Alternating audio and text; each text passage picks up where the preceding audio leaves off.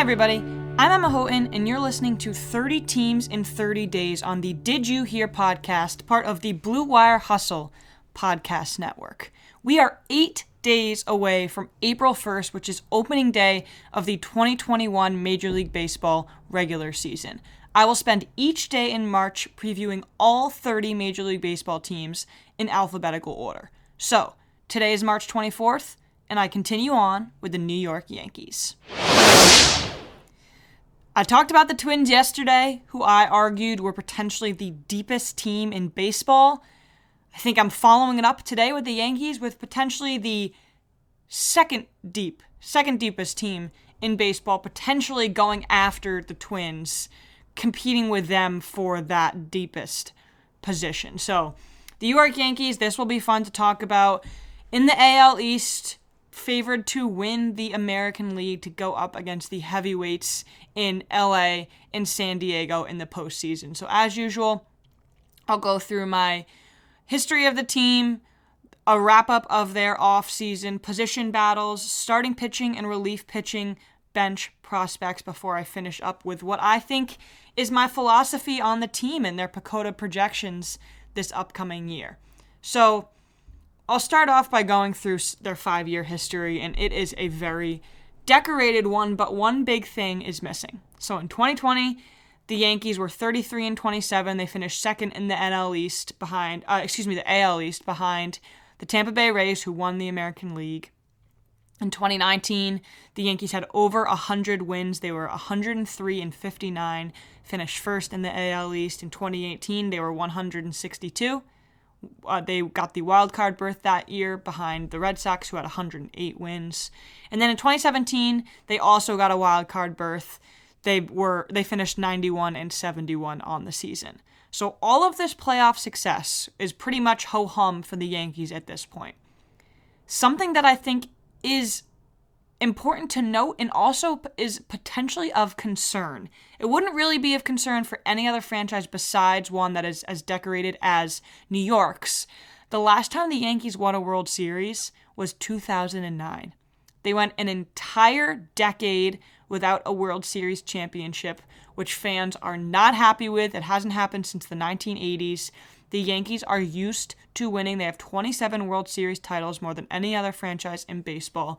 And this year, on paper, they are in a very favorable place to go out and do that and end their quote unquote drought, which is pretty unbelievable when you think about the, how long the Mariners haven't been in the playoffs for. And even yesterday, talking about how it's been 18 games since the Twins last won a playoff game.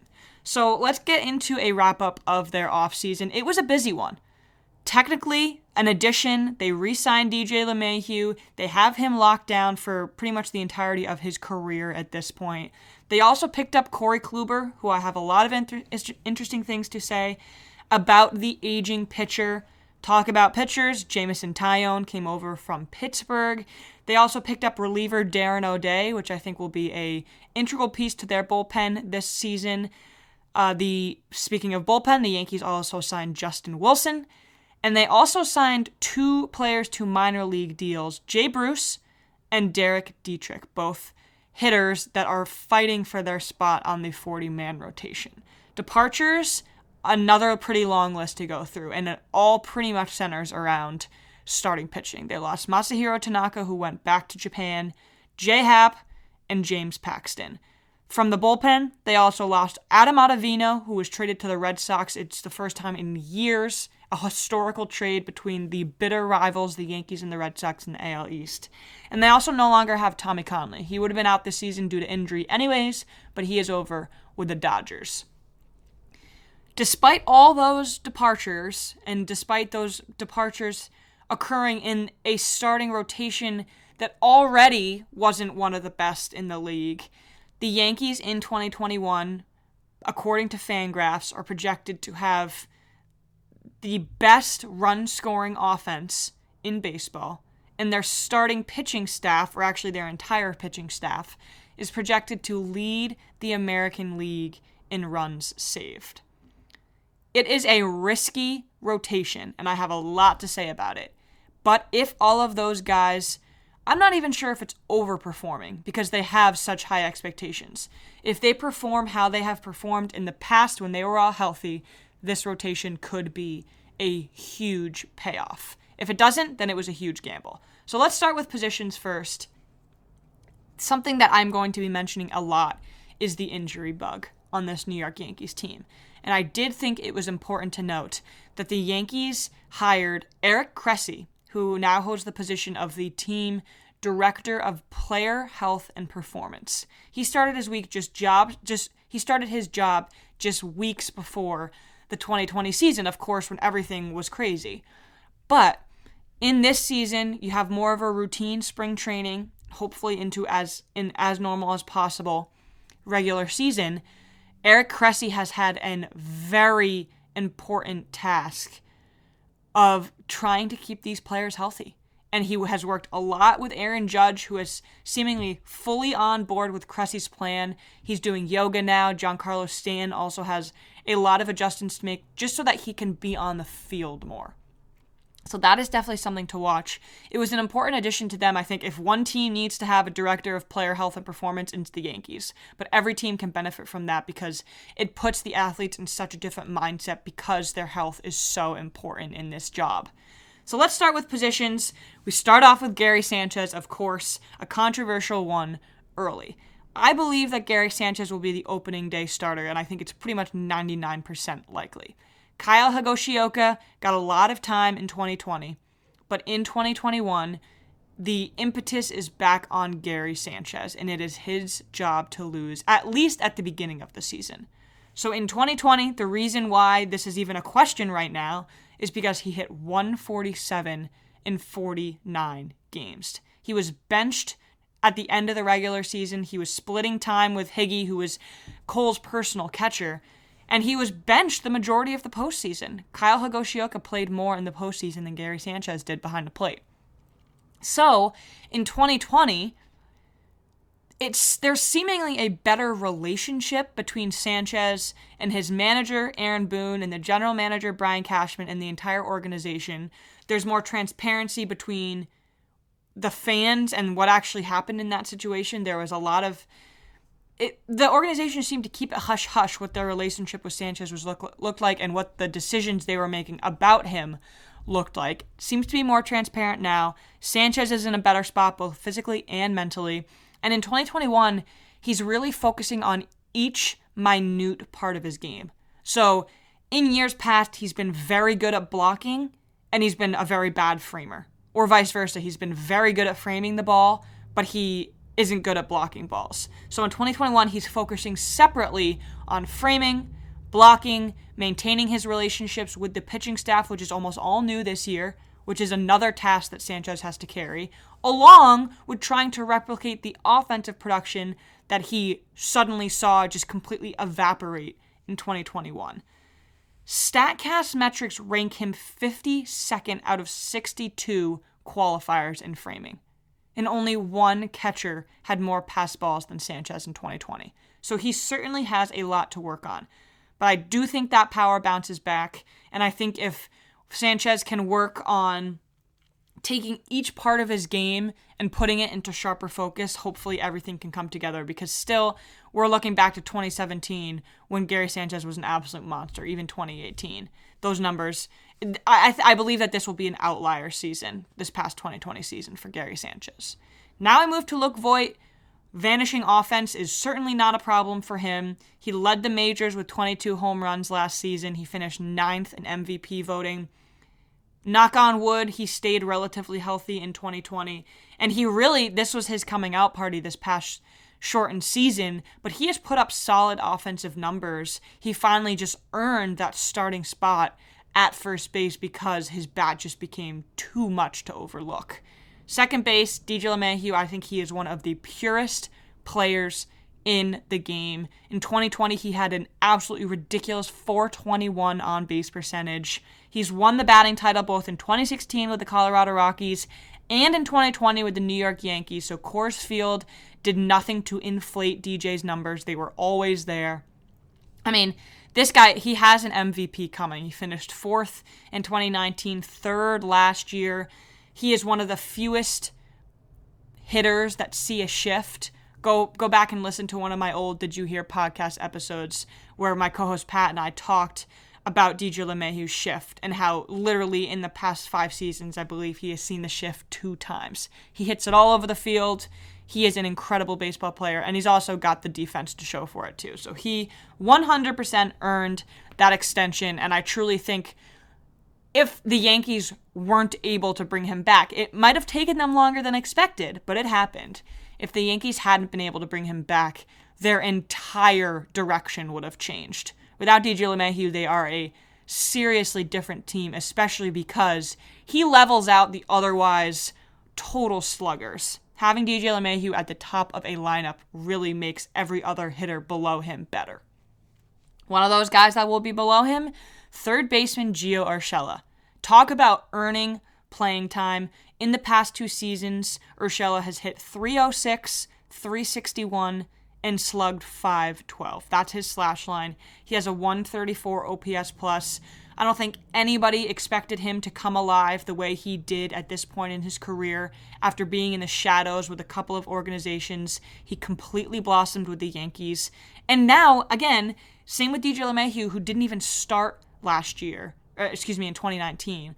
Gio Urshela was not expected to play any serious time. And now you can barely even think about the Yankees without thinking about Gio at third.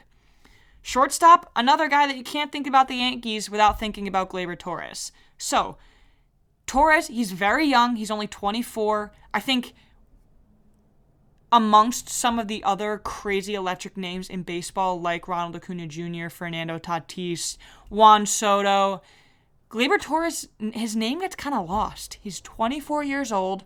He still has one of the highest ceilings in the sport. He showed it in 2018 and 2019 when he was an All Star.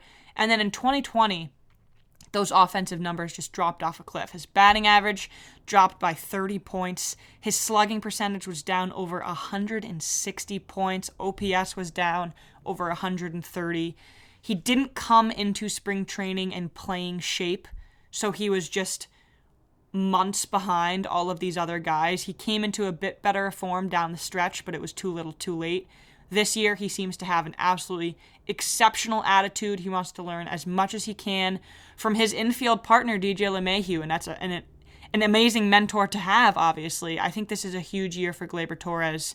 And again, that down 2020 was the outlier for him in his otherwise perennial all star, potential MVP candidate career for the rest of the years that he plays. Now let's move to the outfield. I think there's one potential battle here, and it'll be in left field. I say potential battle because the Yankees did agree to bring their 14 year veteran Brett Gardner back. However, I think that Clint Frazier has done more than enough to earn the opening day start in left. This guy, he had a 905 OPS in 2020. His defense improved, and that was really the thing that needed to come alive. He's now in positive numbers in terms of outs above average in that range. It had been in the negative in just the season before. So Clint Frazier, I mean, he's been in the system forever. He seems to be a trade candidate every single year, but he, because of injuries in 2020, he was able to prove himself, and he did way more than that to the point where he should. And it seems like it's most likely right now that he will be the opening day starter in left field. In center field, Yankees fans should be excited that they're going to see a fully healthy Aaron Hicks to start this season. He had UCL surgery in 2019. In 2020, when he came back, he was a, an extremely productive hitter for the Yankees. He had the highest walk rate in the American League, a 379 on base percentage. Again, he's only had a 466 plate appearances in the past two seasons because of those injuries. He adds so much to this lineup because he will most likely slot into that three hole. He never hits the ball on the ground, so the Yankees rarely have to worry about a double play situation with him. His BABIP, which is ball, batting average on balls in play, is a 272, so that's just about league average. He hits the ball very hard. He's a switch hitter, so in a very righty heavy lineup, he he provides some immediate value. I think it's a big bounce back year for Aaron Hicks, who it's been a while since we've seen full form of him, and he can do it on both the offensive and defensive side of the ball. Now to right field, the the guy Aaron Judge and injuries have been synonymous in the past few years, and I truly, truly hope for Aaron Judge that in this full 2021 season he can stay healthy for as many games as possible. The, the crazy thing about Judge is that I don't think he is as young as people think. When he becomes a free agent in 2022, he will be on the wrong side of 30. He was the rookie in the year in 2017. Of course, everybody remembers him for leading the American League in, in runs, walks, homers, pretty much every offensive power category. He just hasn't been on the field enough. We know how game changing he can be along with Stan when they're in the lineup, but the fact of the matter is that the majority of the time they're not. Eric Cressey has been working with Judge. I think he's going to have, I, th- I think he treats his body differently now and he gets a lot of flack from people because his body isn't the typical Major League Baseball player's body because he's just so unbelievably massive. But he needs to, it is imperative that Judge has at least one fully healthy season, and you would think he needs f- two fully healthy season before he goes on the market in 2022, because then either the Yankees can feel confident re-signing him, or he can enter the market knowing that health won't be something that prevents teams from signing him. We know how much of a game changer he can be, and I still think he is an absolute menace at the plate because of his eye, his plate discipline, his power, all of that. Very similar with Giancarlo Stanton at DH. He's played in just 199 regular season games since the Yankees traded for him before the 2018 season. 2018 season was basically his full one. In 19, he played 18 games, and last year in 2020, he played 23. Again, in 2017, he hit 59 home runs. Unbelievable. He just hasn't been healthy since. So hopefully he can come back this year, not rush into things, find that power again, and really just revolutionize this lineup because, I mean, a lineup of LeMahieu, Judge, Hicks, Stanton, Gleyber Torres, Gary Sanchez, when hot, that is potentially the best lineup in baseball, along with the Dodgers. It'll be a really fun race to watch. So now let's get into that bench. I mentioned at the beginning that this is one of the deepest teams in baseball. I mentioned Brett Gardner, who they brought back on a one year deal with an option for 2022. I think this was more of a not PR, but they, they had to to help their buddy Brett Gardner out. I mean, he was drafted by the Yankees. He's been there for 14 years. He's 37 years old. His numbers are always there. In 2020, he had he had 223 with a 392 slug, five home runs. He might be more of a bench option this year just because Clint Frazier has developed so perfectly in the Yankees' eyes, but he's in the 95th percentile in walk rate. His whiff rate did jump a little bit, but I don't think that's going to be a persistent problem.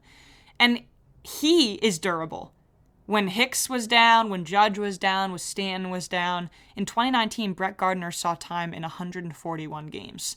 So to have a guy on your bench that is that durable and versatile is very valuable. Behind him, the outfield spots are really going to come down to Mike Tauchman, Brett Gardner, and Clint Frazier. And because of all the pitching questions they might have, Tauchman's in an interesting spot because he's out of options, which means he has to be traded or designated for assignment, which is extremely unlikely if he doesn't make the 40 the 26 man roster, excuse me, excuse me. So the case for him is that he had a breakout year in 2019. He's very good defensively. He can hit very well too, underratedly so. And he's under team control through 2024. So you would think that having him through 2024 is potentially more valuable than having a guy like Jay Bruce for one year. But you've seen the Yankees in the past take these one year guys on and then they seemingly have a rebuilding year in in the year that they get pulled up. So in Jay Jay Bruce's case, that would be in 2021. I personally like the case for Tyler Wade, excuse me, Mike Tauchman.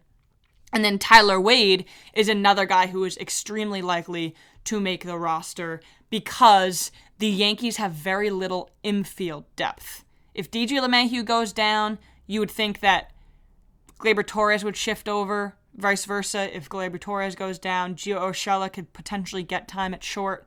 But if one of those guys goes down, Tyler Wade is primed to go in there and slot in.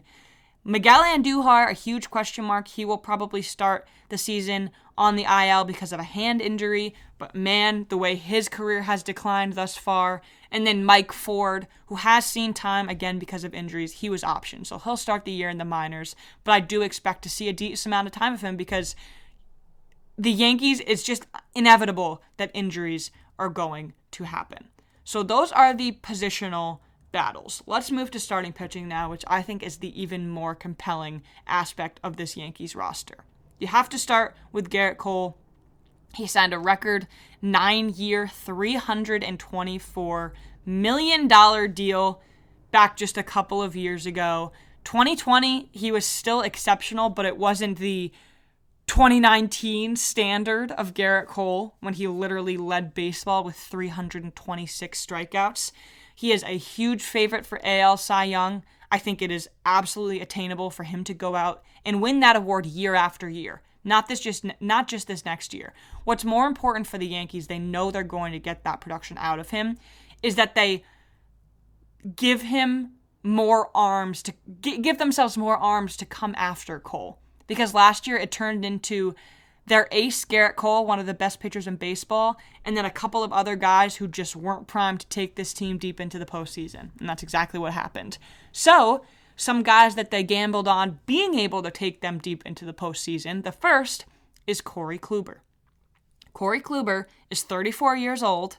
He has only pitched 36 innings since 2018 because of injuries. He absolutely wowed everybody that came to his showcase this winter and that was why he had so many suitors. I've talked about it a lot on the regular weekly episodes of Did You Hear?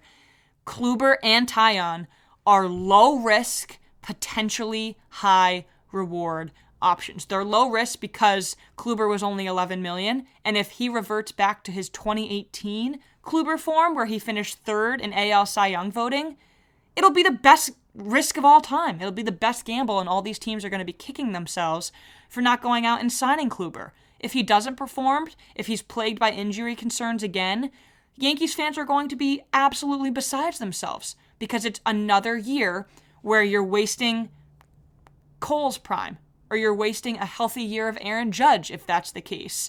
So all eyes will be on Kluber and then Taillon just behind him to see if they can stay healthy. Because if they can, this solves an immediate weakness that the Yankees had last year in terms of high starting pitching behind Cole, a good 2 3 4 option. Masahiro Tanaka, James Paxton, and J Happ were just weren't the guys that the Yankees needed. And Taillon, I mean, Taillon is an incredible story. He is a prime candidate for comeback of comeback player of the year in 2021.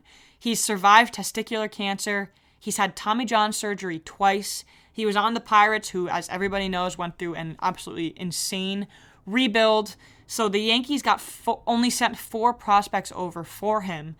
And again, if Taillon is 2018 form before his Tommy John surgery, he had a 4 346 FIP that year. That is way above league average. He just hasn't pitched in a regular season game since May 2019.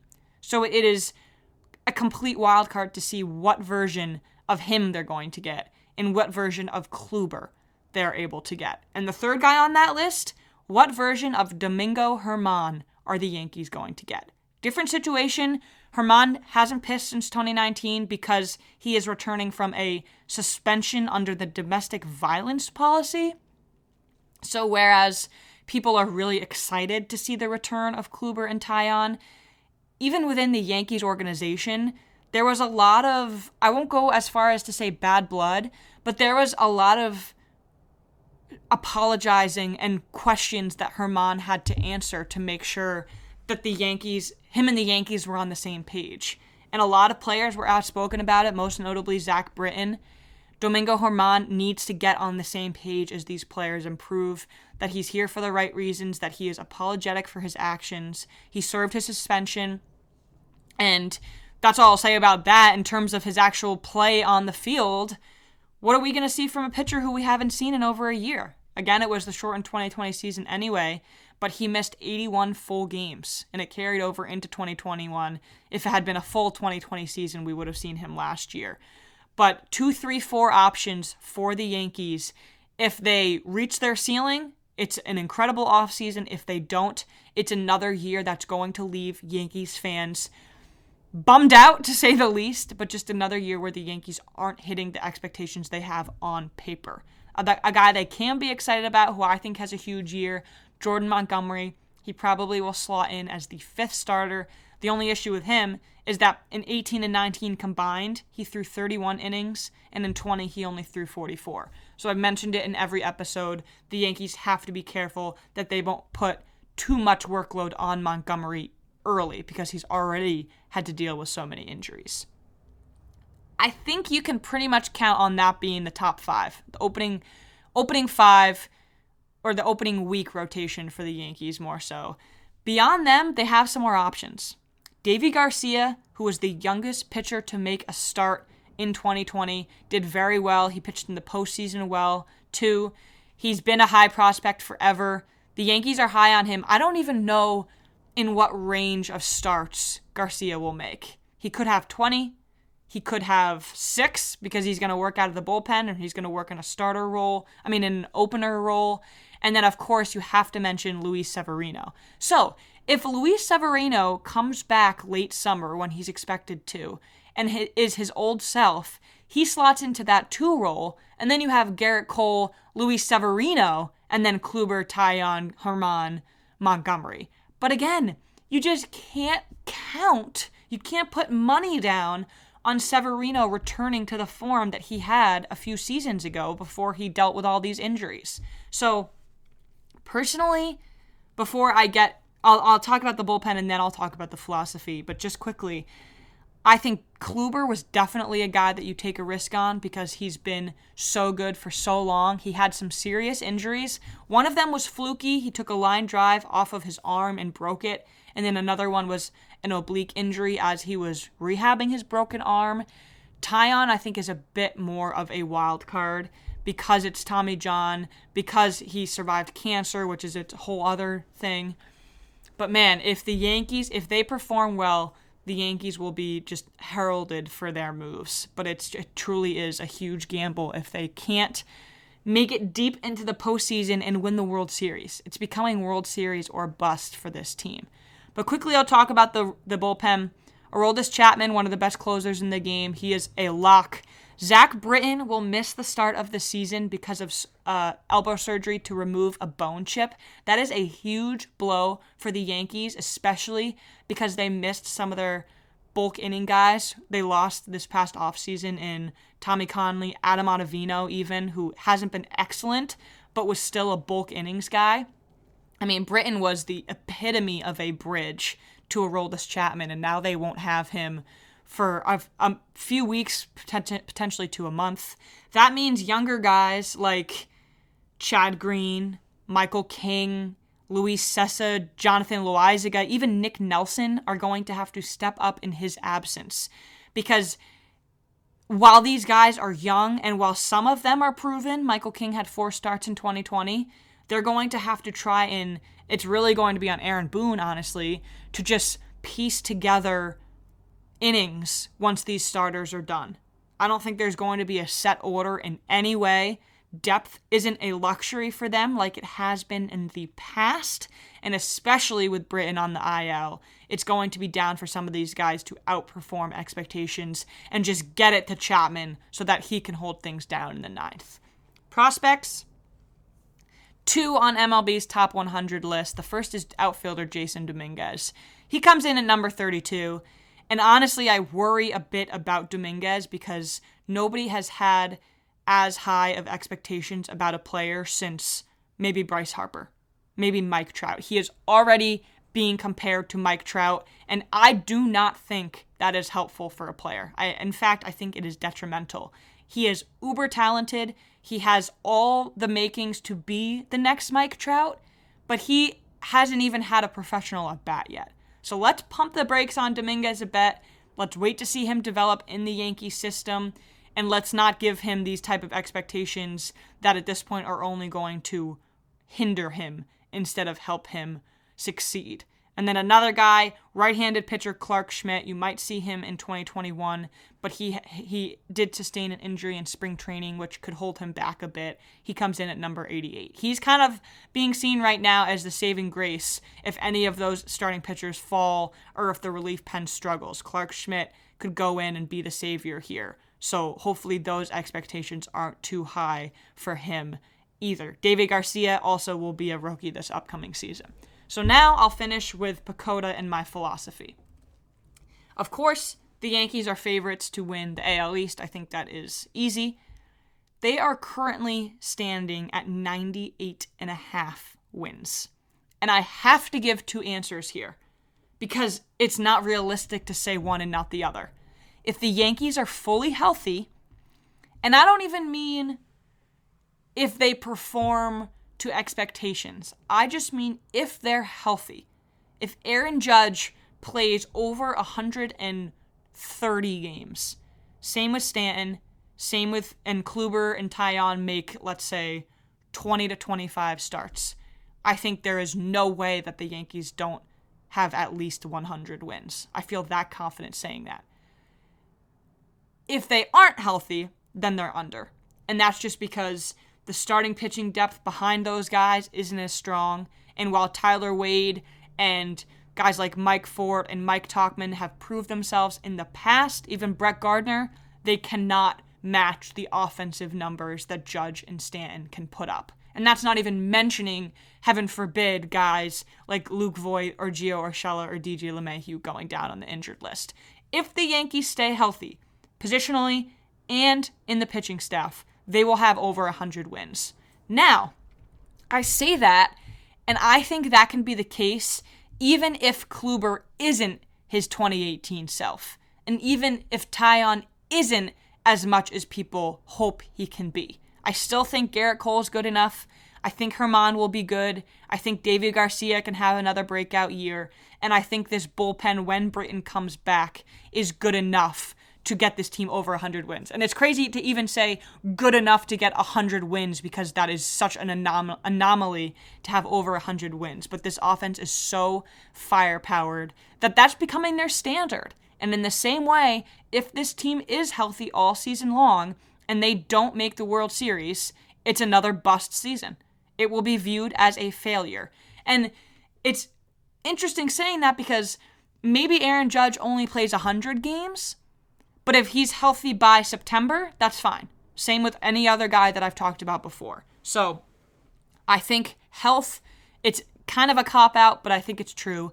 Health is the biggest X factor for the Yankees. If health is on their side, if luck is on their side, because I think the two can go hand in hand, the Yankees are easily over 98 and a half wins. If it's not, they're under. But it'll be exceptionally fun and interesting to watch how Kluber and Taillon look. This season, they've looked good in spring so far. Of course, you just have the ultimate steady hand, the guy who can go out and win a Cy Young every single year in Cole.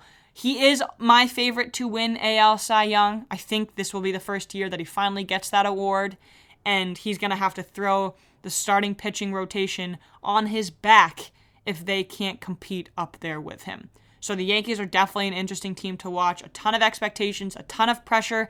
I think if they're healthy, they can deal with all those and be the American League champions, not just the AL East champions. So that'll wrap up my overview, my season preview of the New York Yankees. Make sure to check out the link in this bio to see any other, see and listen to any other season previews. I created before I push them over to the Did You Hear podcast feed.